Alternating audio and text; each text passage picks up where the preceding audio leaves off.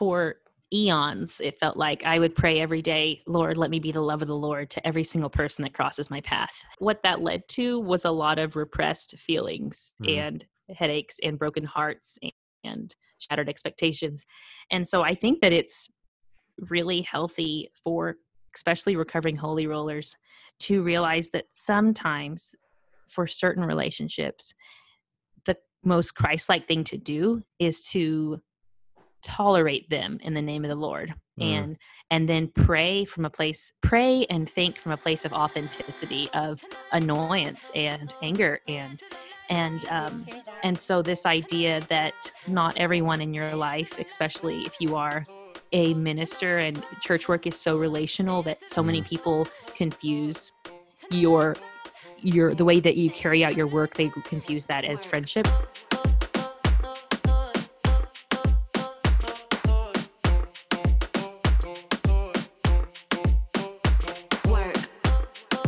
friends of the podcast welcome back to another episode of the what if project podcast uh, my name is Glenn, and uh, this is episode number 84, and it's part number six of our series called Women's Voices You Need to Hear.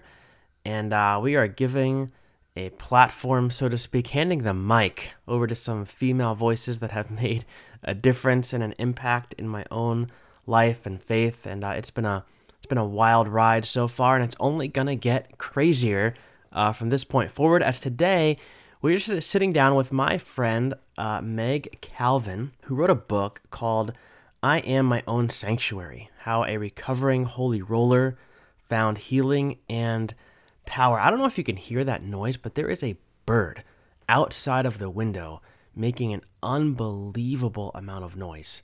Uh, now it just stopped, but it was like literally sounded like it was going to come through the window. Uh, but anyway, Meg Calvin today. We're going to sit down with her and talk to her about her book. A link to that book is in the show notes. And uh, pick it up. You will not be sorry. I wanted to give you the heads up. Uh, this week uh, will be the last week that the Heretic Shop will be up for a while. So, um, one of the things I decided with this store that I opened up on Shopify is it costs like $30 a month to keep it up and running.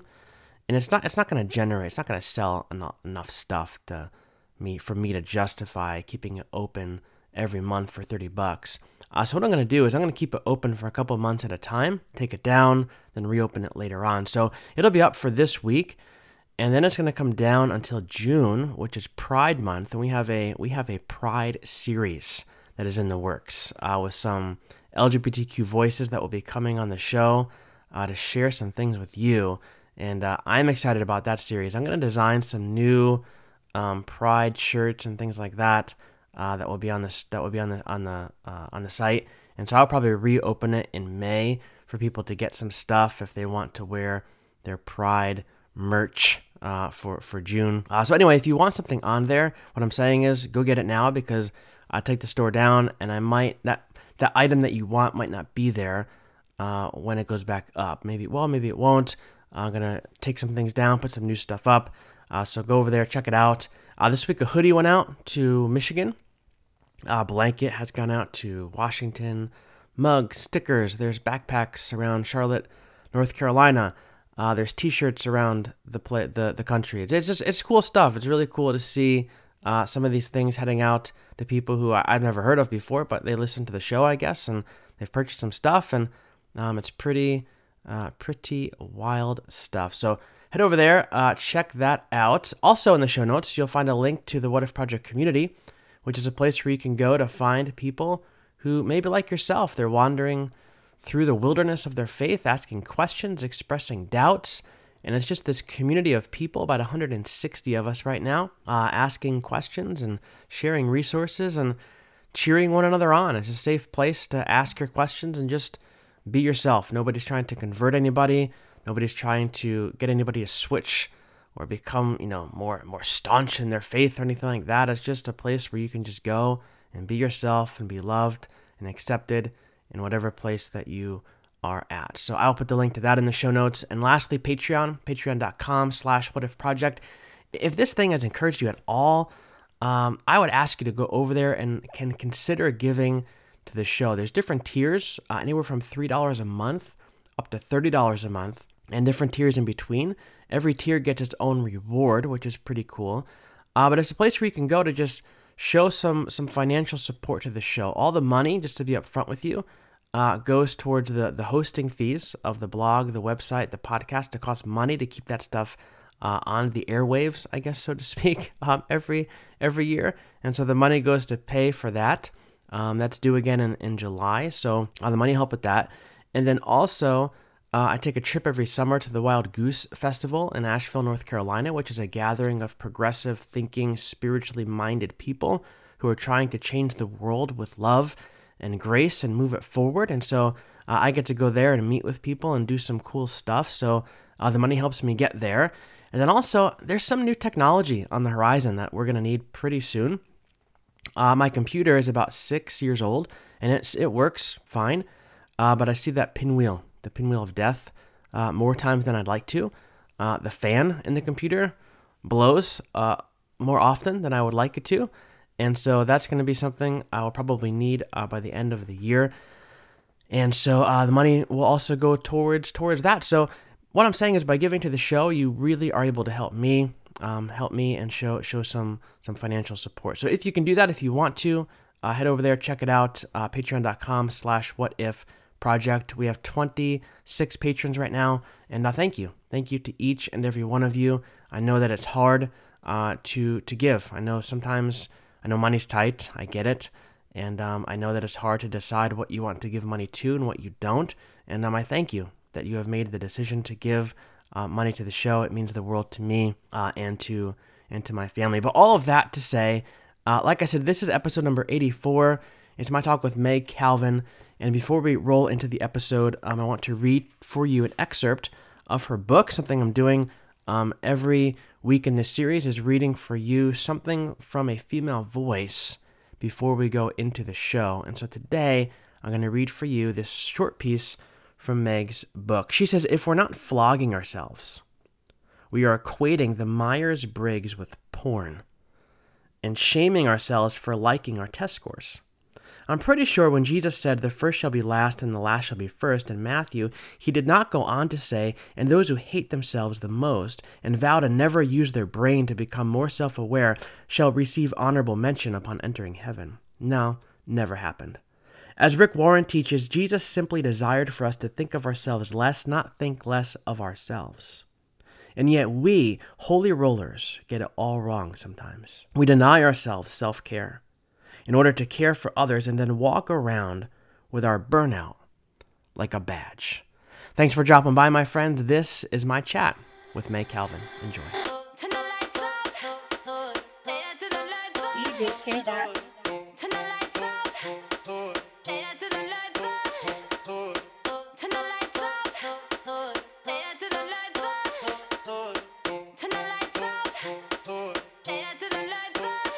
Hey,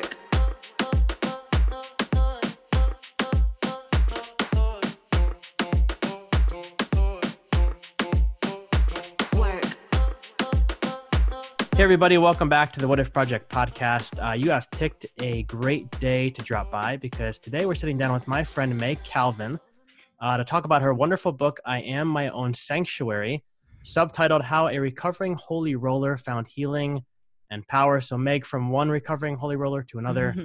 welcome to the podcast. It's great to have you.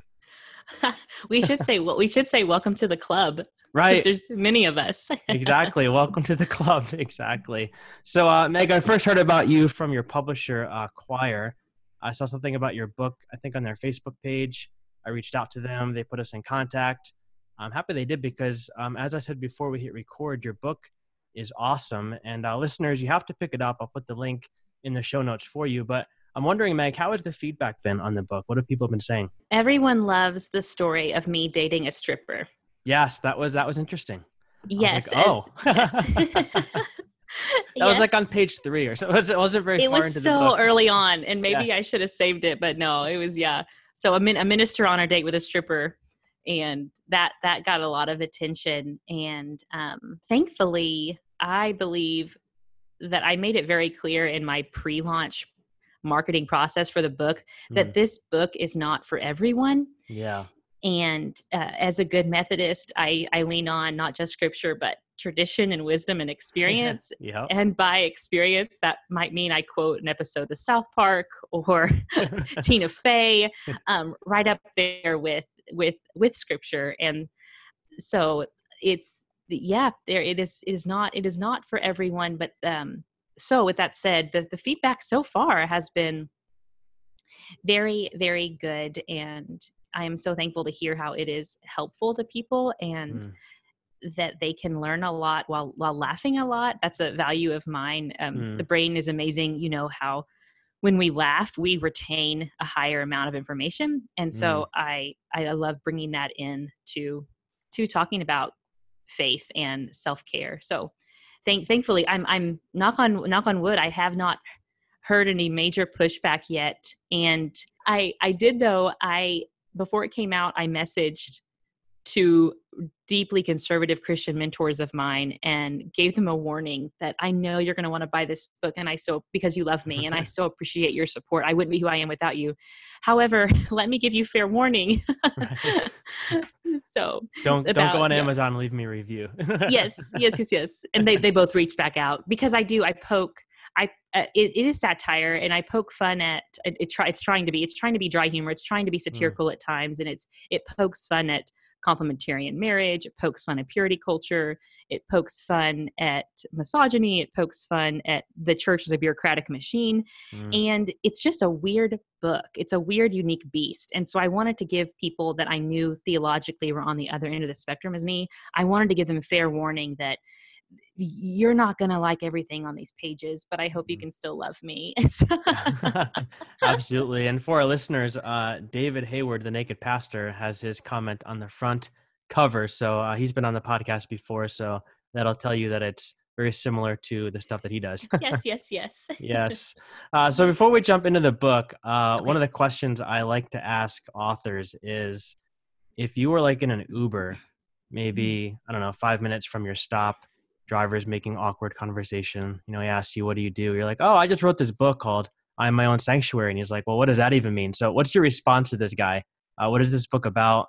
Um, what was the what's at the heart of it? So, I would tell the Uber driver that I would ask him if he or she knew the works of such comedians as Seth Meyers. Mm. And then I would say, well, this book is like the book baby that was conceived by Seth Meyers and the celebrity Benedictine nun Joan Chittister.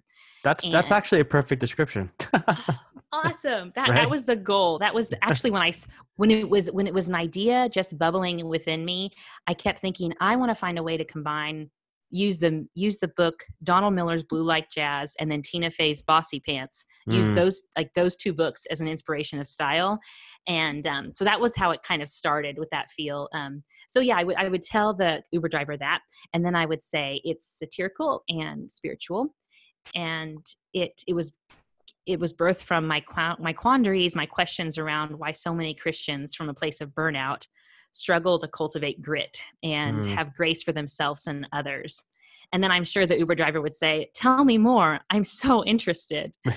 and then, then I would continue and I'd say, Well, for years, I was a weird holy roller and I was so perturbed at how often Christians attached a negative stigma to terms like ambition and self love. Mm.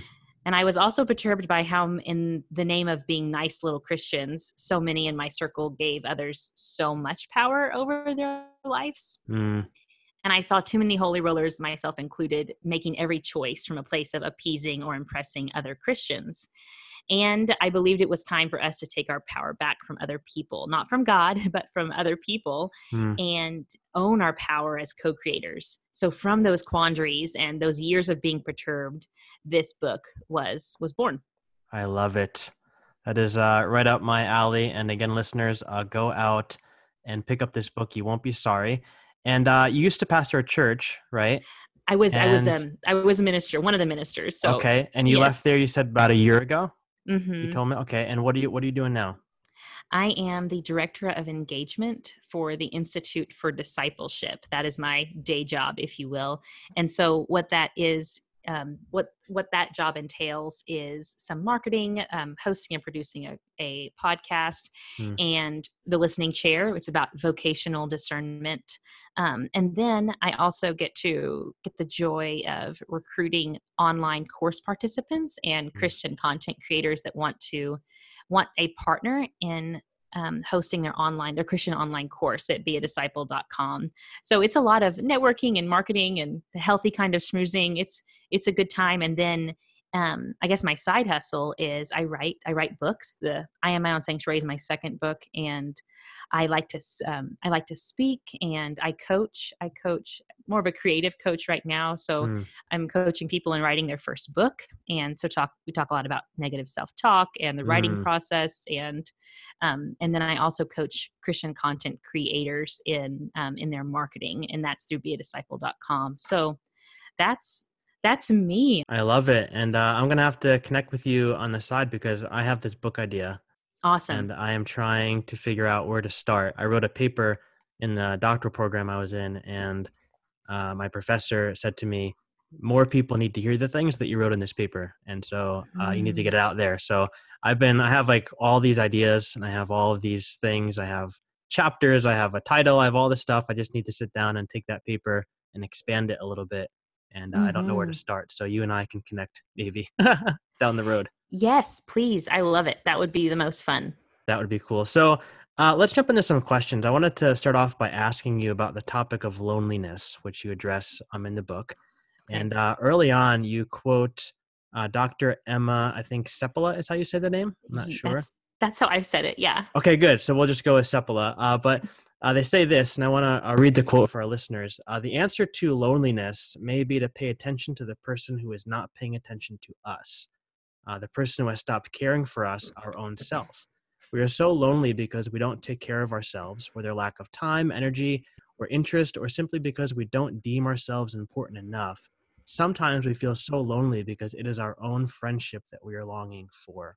Mm. And so I'm wondering can you talk to me a little bit more about loneliness? Because from my experience in the evangelical world, uh, there tends to be a lot of shame associated with being lonely. Like if you're feeling mm. lonely, it's because you're doing something wrong. So pray more and you'll feel closer to God, and then your loneliness mm-hmm. will go away. Or go to church more, you know, go to another Bible study so you feel closer to people and your loneliness will go away. Like do more of this, whatever that is, and then you'll feel less lonely. And so maybe talk to us about a time in your life when maybe this quote from Dr. Emma uh, rang true for you. And what advice do you have for people listening today who maybe are kind of in a lonely spot themselves? Yeah.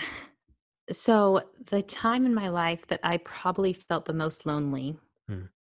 and am able to articulate what was going on had to be in my mid mid 20s and i am the same age as jesus i'm 33 so this was a years this was a few years ago and i was going through and some medical stuff. I uh, have I have funky chromosomes, and so I should not have been able to got I shouldn't have been able to get pregnant. I'm a carrier of trisomy 13, and mm. um, I unpack that in in in the first book, The Bluebonnet Child, because beautiful things were birthed out of that mm. really dark time. And so, um, but because that, I I told myself, Meg, if you're going to share this, you need to tell the soundbite version. Mm. so I'm like editing what I'm saying.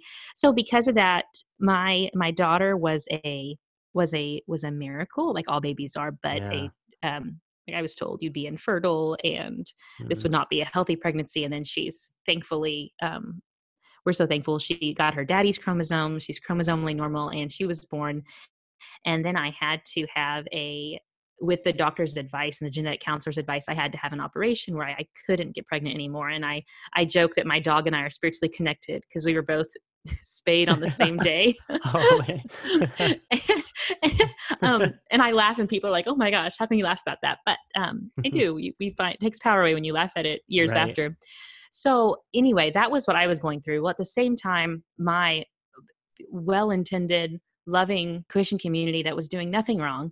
I had, I had to say that uh, because I do love these people. Mm. At the same time, what I what I saw around me were were certain parents in tight social circles of mine com- complaining about their children and being parents and it was heartbreaking for me because all i wanted was a house full of children and mm. I, I mm. couldn't have them anymore. And so Mm. I was, um, I found myself very lonely in social circles that I used to fit in very well. And Mhm. then this is a, I sound like a pity party. I don't mean for it to, but um, two or three years, two or three years after, two, no, gosh darn it, less than two years after Henley was born, um, I had the divine nudge to write the first book, which is Mm. about serving kids of troubled homes and um, how I had th- this divine call to do this work. And so I started writing. It got picked up by Stock. That opened the door to speaking gigs. And so um, my life was starting to look very different than my Mm. friends' lives, who at this point had um, my social circle at church, who had so many. Um, you, can, you can tell I'm trying to be so diplomatic right now. I'm like, even You're though doing a good job. thank you thanks i'm trying so hard because this is probably the loneliest of my life i've ever been Yeah. um so the social circle for my church i was a part of they they had bigger nuclear families than garrett Mm. and i and a lot of the women were parts of complementarian marriages as opposed to an egalitarian view of marriage which garrett and i hold and what i mean by that is that garrett and i both were crushing it professionally and we were having the time of our lives and my book got picked up and his startup company he's in the aerospace industry and he was having the time of his it was a great time Mm. and we re- we arranged our hours at work so henley was he worked night shift and so henley was with him in the day and me in the night and our family time was in the morning like we everything was lining up so well for what we thought we wanted our family to look like Mm.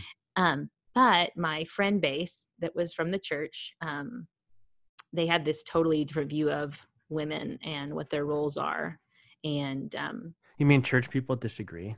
i know right, Right? so No. um, so I had to I had to tap in to myself, and Mm. um, I love the the quote by Susan David in the book Emotional Agility. She talks about how emotions are not direction, but they're data, and they're trying to tell us something. So I I, I took time to um, look within and ask why I'm like why what is this loneliness trying to tell me and Mm. at that point in my life what it was telling me was i'm I'm evolving and the these this friend base of mine if i love myself enough i can stay with them if i have to be okay with them not agreeing or approving of most of what i am right. but if i love myself enough and and the loneliness taught me that i wasn't loving myself enough um, if i love myself enough i can be a differentiated person and be friends be in friendships with people that are that their values and beliefs are vastly different and Mm. I, I can do that and then also at the same time i was lonely even though i was with groups of people because i had I had evolved um, spiritually and Mm. i and professionally and i i needed i needed other niche mates other people cut from a similar cloth as me Mm. and so so that time was filled with lots of uh, soul seeking and um, i went to a counselor and i read lots of ruby wax who's a mindfulness based cognitive therapist and i read about emotional and mental health i joined um, i started two mastermind groups so i could be a part of being with people that were having the same goals and questions as me while still loving these this friend base of mine as as well as i could even though we had all evolved Mm. if if that makes any sense Yeah, a lot of sense. I think you know th- that strikes me about you know evolving in your faith because that's kind of where I'm at. That's where a lot of our listeners are at. Um, once we began to be more vocal about how our faith was shifting and rethinking things like LGBTQ, uh, like heaven and hell, and like all these different things, even though we still had these uh, people like from our old tribe near us, we just felt much more distant from them Mhm. um, you know we felt like we were evolving other people weren't and that has created a deep sense of loneliness uh, for sure.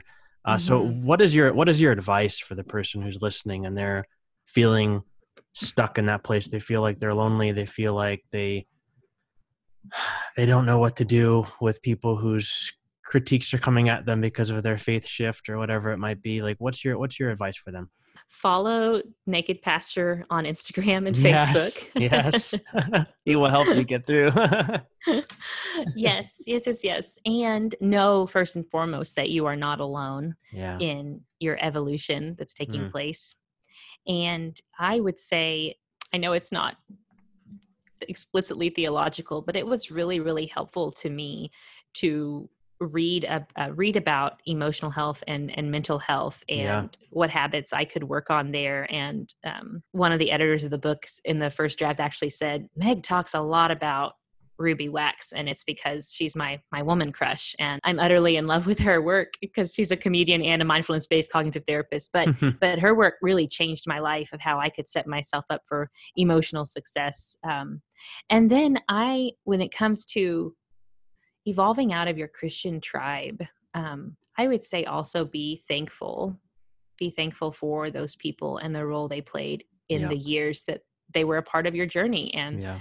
and so be be be thankful um, and operate from that from that place. And Yeah, it's easy to throw the baby out with the bathwater. Yeah, yeah. And just forget everything from your past when in reality, Mhm. there's a lot from your past that made you who you are today.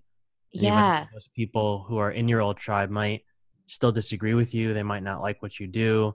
hmm Uh, you know, I think we can hold on to, if we can look at them and see our old self in there, we can maybe have more grace on them. yeah. Yeah. Oh, that's so true. Um, I also I like I like what you said about you know when you get out in the the wilderness, so to speak. There's that sense of loneliness, but to realize that you're not alone. Like Mm, there are other mhm. people out there, and I think for me that was one of the biggest things when I started the podcast and we started a, a closed Facebook group and people started to join, and all of a sudden it's like you're out in this wilderness and you you're told it's going to be lonely out there. You feel like it's lonely out there, but then all of a sudden there's people popping up behind different things going, I'm out here too. And you find a whole Mhm. new tribe of people and you kind of move forward together. Yeah. Oh, that's so true. And I Yeah. also I will quote David Hayward again to say for the listener that don't be afraid to read above your head. Yeah. So, and even even if you're not a verbal linguistic learner, maybe that means you're listening to an audio book that is asking similar questions. Yep. So, and Yeah. also, as you you kind of already alluded to this piece of advice, but think about where you were 10 years ago and how Yeah. much you've evolved theologically, and that will also help you give people grace. However, there's a huge chance that person that you love so much, who's on the other end of the theological and political spectrum as you, there's a big chance her mindset is serving her just fine Yeah. and her doctrinal right. beliefs are never going to evolve and you have to love yourself enough to and i talk about this in the book too this this idea of relational relational tiers putting people in the right tier in your life Yeah. That's right. And we'll get to I have a I have my Okay. third my third question is on Okay. that. And uh, jumping the gun i'm jumping Yeah, the gun jumping the gun on me. No, but before we get to that, I want to I want to move into the next uh, piece, which I want to ask you about. Uh, chapter two, you talk a lot about sexuality yes and uh, the shame in the evangelical church in particular that's associated with uh, premarital sex. Mhm. And you have this section where you talk about uh, youth group retreats and how they're filled with you know teachings about how premarital sex is the road to hell and you know our bodies are like pretty much gross and unimportant then you have this this quote, and I want to read this. You say, "I remember thinking that if the curriculum in these youth groups that you refer to had spent more time building us up in our talents, we would naturally make better choices in our dating because of an increase in our own self confidence.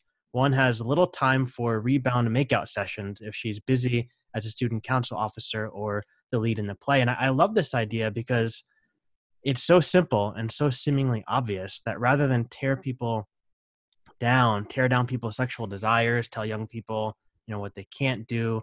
Why not tell them all the things they can do and Hmm. build up their self confidence and their sense of, I guess, autonomy so that they make the best decisions possible for their lives and also with their their bodies. And so I'm wondering, uh, can you talk to us a little bit more about uh, this idea? And for those who are listening, maybe having been raised in the evangelical world, maybe they're wondering, like, is this even a biblical idea? Like, can we can we find some support for this in Scripture? Because we, we all know where all the verses are that tell us that apparently that premarital sex is wrong. But you know, I know in the book you talk about how the the context of those things is super important. But how can we find support in Scripture for this idea? Yeah, this is a this is a great question. And like all of them have been, I would reiterate again, like like a, the good Methodist that I am, we believe in the what they what they call based on the name of our founder, John Wesley, but he did not he did not explicitly title it this, but it's this West this idea of this Wesleyan quadrilateral. Hmm. And what that means is that we hold up script, we uphold scripture and also experience and tradition and wisdom. Hmm. And so, and obviously, when folks read my book, they're going to they told that's very obvious that I'm not ju- not just leaning on scripture. I'm I'm leaning on how the Holy Spirit has moved through the tradition of the church and through mm. experience and wisdom. Um, but I was thinking of some scriptures that came to mind to back up this idea that um, we make better life choices when after our, our confidence has been built up. Yeah. And a, f- a few one, two, three, four, five, six, six, six came to me. I think about Gen- Genesis one, the, the, poem that talks about how good God's the, how good God thought the, our his creation was, and mm. humans being very, very good. And then I thought about Psalm one thirty nine about how we are fearfully and wonderfully made. And again, we're reiterate it's reiterated that we are a good creation. And mm. then um, John 14, 12. I tell you the truth, anyone who believes in me will do the same works as I have. And this is Jesus talking to the disciples. You will do even greater things now that I'm going back to the Father. Mm-hmm. So, this mm. idea of owning your power, and I know this rubs people the wrong, some people the wrong way, and I'm totally okay with with that. I'm totally okay with disrupting thought patterns because mm-hmm. I think that's that's um, one way that we learn. But this idea of owning your power as a co-creator with God, and mm-hmm. I think, um, sorry, I'll keep, I'll, I'll uh, finish these. E, um, Ephesians 2.10, you were made for God's good handiwork, mm. made to do good things. Uh, 1 Corinthians 6.19, your body is a temple filled with the Holy Spirit. And then 2 Peter 1, 3 through 4, God's divine power has given us everything we need for a godly life through knowledge of Him who called us by His own glory and goodness. So I I look at all these scriptures and what I think is hermeneutically sound to gather from them is that I believe that when we're fully aware of that, that God, we were created from love by a God who desires us to join as co creators to do mm. good works that lead others back to God, we begin to take every choice of ours a little more seriously. Yep. And we begin to see that every choice is a sacred one. And when we see ourselves as God sees us, and this is, of course, using psychology as a complementary study to mm-hmm. theology mm-hmm. when we believe we are who god says we are we naturally make we want to make we want to take make choices that take better care of every part of our being mm. and so i think we when we take time to tap into who god says we are and own the power of this it's also easier to hear the voice of the holy spirit guiding us into our choices in all of our relationships whether it's romantic or not yeah. and so i think that I know so many so many scriptures and oh I'm looking at my Bible. I'm looking at my bookshelf. Wait one second. Yeah. Okay, I think David Hayward must be annoyed that I'm not getting his book because his book, mo- his book, Money is Spiritual, fell out of the shelf when I pulled off these other two. David Hayward's gonna turn off the podcast right now. Yes, he That's is. um, I'm holding two books in my hand. One, they they're on they contradict they're on different sides of the spectrum on um, this issue of premarital sex, and one is Lauren Winner's from 2004, I believe, Real Sex: The Naked Truth About Chastity Hmm. And which is interesting to me that all of her endorsers are men. I found that really fascinating. Interesting. Okay. Yeah. Huh. And the other one is good Christian sex, why chastity isn't the only option, and other hmm. things the Bible says about sex.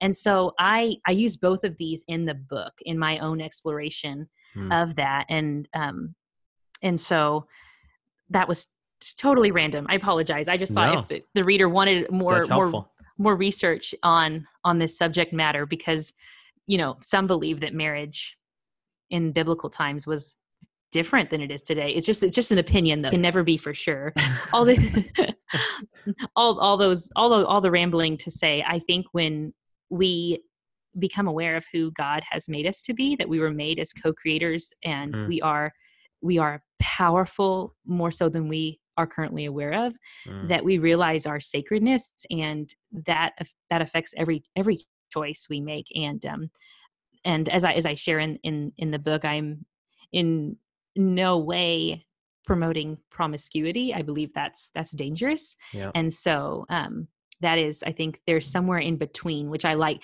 which i try it was not that part of the book was not that explicitly vulnerable at first hmm. um yeah it, when it it got through my my two editors and then it got to the company's editors.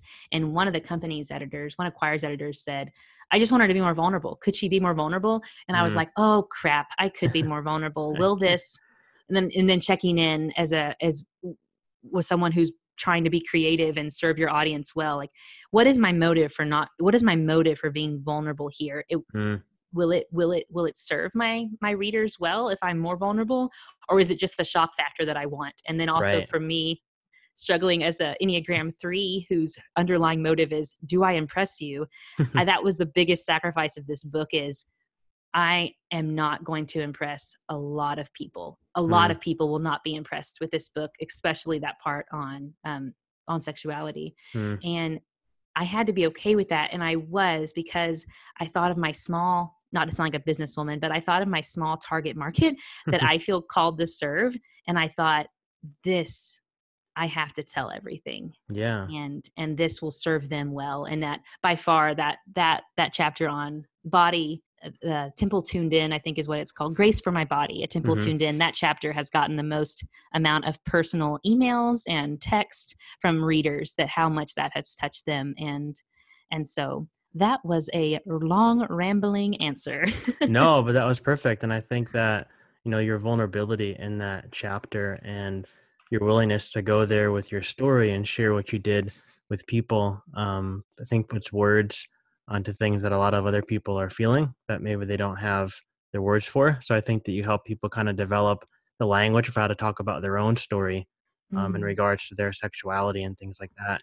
Mm-hmm. And um, I think too what you said about biblical marriage is key because you know like you said we throw around that term biblical marriage but what the heck does that, what the heck does that even mean you know there's, right. there's at least like four or five different types of marriages in the bible so it's hard to pick one and mm-hmm. you know we're just going to label this as biblical marriage and you know force everybody into that into that context when it's really not at all there yeah oh yeah. yeah it's it's so eye-opening and i'm i'm so thankful for writers like Lauren Winner and Bromleigh McCleneghan that went there and wrote mm. these books and um, and there's so many books now that it seems that are coming out about um, purity culture and the shame involved with it but like you said we don't want to like you said earlier with it regarding another question we don't want to throw out the baby yeah. with the bathwater. Sex sex is very it's very very obviously one of the most sacred things we do. It's, it's a superpower as i talk about it in the book. And if we start seeing it that way and seeing our bodies as more powerful and our minds as more powerful than we're aware of how we will have to treat those things differently. So on the topic of relationships let's switch gears into okay. what you're talking about before the the different tiers. Uh, i think it's in chapter five you talk about these three types of relationships um, and that we have with three different types of people and yeah tier one is i have it written down here people oh, nice. who are easy to love and are always worth the work uh, tier two, people who are easy to like and are sometimes worth the work. And then tier three, uh, people who are easy to avoid and are rarely worth the work. And then you talk about how sometimes we feel um, like drained in our relationships because we can mistakenly pour what you call tier one attention into tier three people. And I think that we've all been there. And that's one of the examples in the book of like, I've never had words for that, but that's exactly what mm-hmm. it is. Like I'm pouring this huge amount of attention into this tier three person who I might not ever have a real relationship with, and I really don't want to either. Mm-hmm. You know, mm-hmm. but they're getting all of this attention from me for whatever reason. So, talk to me more about uh, these tiers and what we can learn uh, from them in regards to our relationships. Yeah, for eons it felt like i would pray every day lord let me be the love of the lord to every single person that crosses my path yes let me pour and, tier one attention to everyone yes yeah. yes totally and that's what that led to was a lot of repressed feelings mm. and headaches and broken hearts and, and shattered expectations and so i think that it's really healthy for especially recovering holy rollers, to realize that sometimes for certain relationships, the most Christ like thing to do is to tolerate them in the name of the Lord mm. and and then pray from a place pray and think from a place of authenticity of annoyance and anger and and um and so this idea that not everyone in your life especially if you are a minister and church work is so relational that so mm. many people confuse your your the way that you carry out your work they confuse that as friendship oh um glenn's my best friend it's like no glenn's just good at his job like right, right. and so realizing that not and when you then when you have of like i did for 15 years um of a, a big volunteer team and then also parents that you work with and um and then your your first staff members on the church and then your family um, putting them in this idea of different tiers and and then aligning the amount of energy and expectations and boundaries accordingly to those tiers and mm. those aren't just physical boundaries but they're also mental boundaries and that's a huge one that was really helpful to me and I, I share in the book that uh, um, that I would be on a date with my tier one husband. So these are your most beloved people that just fill you up. And this right. I presented this I presented this chart at a very conservative Christian conference um, a year and a half ago, and it was they got it got slight chuckles and so but i think it's it's hard to read like she's she's telling me at this christian conference that it's okay to admit I don't love you with the love of the Lord. I'm just going to tolerate you with the love of the Lord. And and I would say, yes, start there. Start mm-hmm. authentically and see how the Holy Spirit evolves or devolves that relationship up your tiers or down mm-hmm. your tiers. And that's okay. But um back to men- the mental boundary part, I would be on a date with my tier one husband, my most you know most beloved people go in your top tier and i would spend an an hour of our two hours that we had a babysitter complaining about a T3 life sucking relationship at work. Mm. And it, it, it ruined it ruined the date and i i missed out talking with my t1 husband about life-giving things and so mm. this mental boundary of when i'm with a t1 person i'm not going to talk about this life-sucking tree t3 relationship that's in my life mm. and um and so that that felt so much better to me than what I was feeling, which was repressing downright hate and getting mad at myself, like, oh, why can't I love this person? Mm. And so, so starting with tolerating them and and then the, the, same is true for the mental boundary part of um, say if you're in if for example you are in an evaluation with high maintenance t3 parents and t3 is tier 3 is the bottom tier relationship so they're they're easy to avoid and rarely rarely they're rarely worth your work and that's mm. so hard for people to uh, let other people be on their own emotional journey, be in charge of their own emotional health, and you just be in charge of yours. It took me forever yeah. to learn that. I think ministers struggle to learn that. and so I shared this story where I am high ma- with a high maintenance parent, and they're complaining. Um, she's complaining that I wore I wore my baby in a baby carrier while serving communion, and um, so in that moment, I need on that example, I need to remember to keep my T1 relationships out of the conversation. She's not mm. saying I'm a bad parent. She's not critiquing my child. She's just logistically doesn't want crumbs on the baby's head. And so getting yourself getting yourself in a mental space before you go into a meeting with a T3 person mm. um, that the getting your aligning your standards and expectations and boundaries in a way that's a, it's according to that that tier of relationship i love that and i think too like i'm reminded as you're talking i'm thinking of jesus and i'm thinking about even he in a sense had different tiers of relationships right Ooh. like he had right he had peter and john mm-hmm. and then that would maybe we call it tier one and then tier two i mean he had the 12 and then he had the 72 and he mm. didn't pour the same attention into the 72 that he poured into peter and john right. because that would have been life sucking for him but instead mm-hmm. he he gave his energy out where he could to best mm-hmm. fit what he mm-hmm. needed to do. Oh, that's so hmm. true. That's so that, that's so true. I think I think it's hard, like uh, what you were saying about even like pastors and people in ministry, because I know when I was a pastor, everybody wanted to be on tier one. You know, everybody thought they deserved to be on tier one, and yes. I didn't have the language for it then. But I'm like, yeah, I don't, I don't think everybody needs to be this close to me all the time. You know, everybody doesn't yes. need to demand all of my attention all of the time. So I think it's it's hard for ministers to i think wrestle with that and i think that leads to a lot of burnout for people too mm-hmm. yeah yes it's so true i love the reflection questions that i put at the end of each chapter i have used for my own development mm. and there's one that if you are if your job or your current season of life leads you to be i'm totally paraphrasing sorry if it leads you to be with a lot of t3 people that do suck the energy out of you yeah. then what are you doing the days following that to be with those t1 people that fill you back up right and this idea of being conscious about that in your calendar and um, regardless of your personality i know that looks planning looks different for all of us regard depending on how you're wired personality sure. wise but are you being intentional with your relationship time yeah and i think it's important to schedule time out where you know you're going to have time with those people that give you life just mm-hmm. as much as you're going to have time with the people that kind of suck it out of you as yeah. well yeah it's about taking care of yourself right right so uh, last question as we wrap up because i want to i want to let you go i know you got an early yes. morning uh, coming up but uh, i'm going to ask you to be a little uh, pastoral with us okay and uh, maybe speak to the person who feels um, stuck in their life. Uh, maybe they've been hurt in a relationship, uh, they've been burned by the church, uh, they're about to throw in the towel on all of it. Uh, they feel lost, they've lost vision for their life, they don't know which way is up.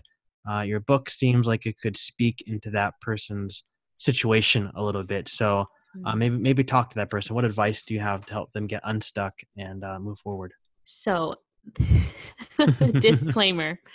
Um, uh, my family right now we've had three deaths in six weeks. Oh wow. I'm sorry. And thank you. Um, I, there's there's reason i'm telling you this. Um, yeah. one of them was my my most favorite family member my aunt mm. and mm. she was my second mom. And um, i'm ex- um, i was recently on another podcast on david dark's uh, things things not seen and he talked about when his mother died that he couldn't write for years. Mm. And I remember hearing that and I was thinking, oh, sweet baby Jesus, do not take writing away from me in my time of grief. and what I have been experiencing since my aunt um, crossed over on January 12th mm. is the weirdest, most glorious thing. And that is that when I sit down to journal in the morning, I I do my Lectio Divina with my Bible, do a little Joan Chittister devotional, do a little deep breathing, all that stuff. Um, I journal, and then um, my heart gets really, really tight. Mm. And I feel like my whole body's going to cry. Um, but then I write prose. mm. It just like word vomit onto the paper and then my heart feels better and it's mm. not it's not so tight and it's not tight at all anymore. Mm. So what I, I say all that to say I with this question I, I I did that and so I have I have that to share with the listener that needs to hear this. So what I would say to you who feels stuck and hurt hmm. and you're about ready to give up on God, I would say this your pain is real and great, mm. and I am broken and hurting with you.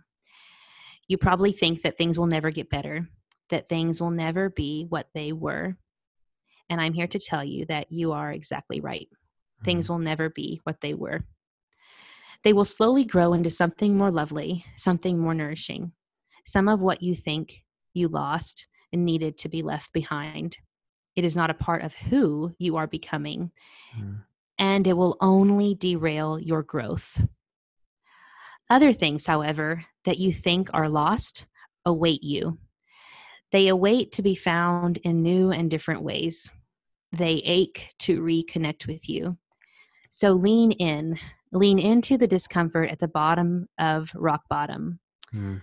Lean in and lose your voice from wailing in the arms of a God who wails with you. Mm. Lean into the embrace of a God who has been holding you all along. Lean into the discomfort of rock bottom. Dissect it, analyze it, for there is much for you to learn here. Hmm. Lean in close to the discomfort of rock bottom. Lean in so that you can clearly see that it was never rock bottom at all. Hmm. It is just a detour through a dark, unfamiliar tunnel for which one day when you enter the light on the other side, you will be grateful. Wow. That's beautiful. Thanks. Hmm. I hope it helps somebody that needed to hear it. Yeah. And I love the idea about embracing it because we mm-hmm. so often want to push it away.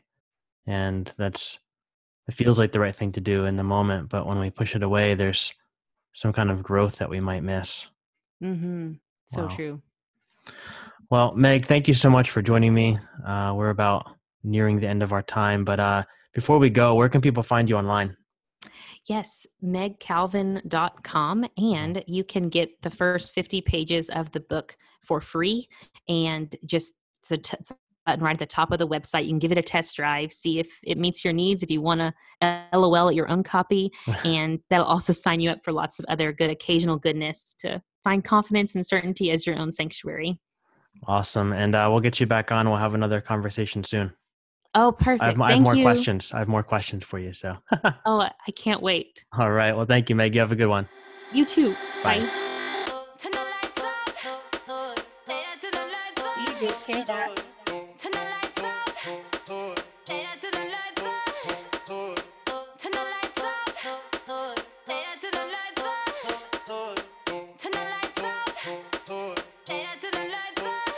Work.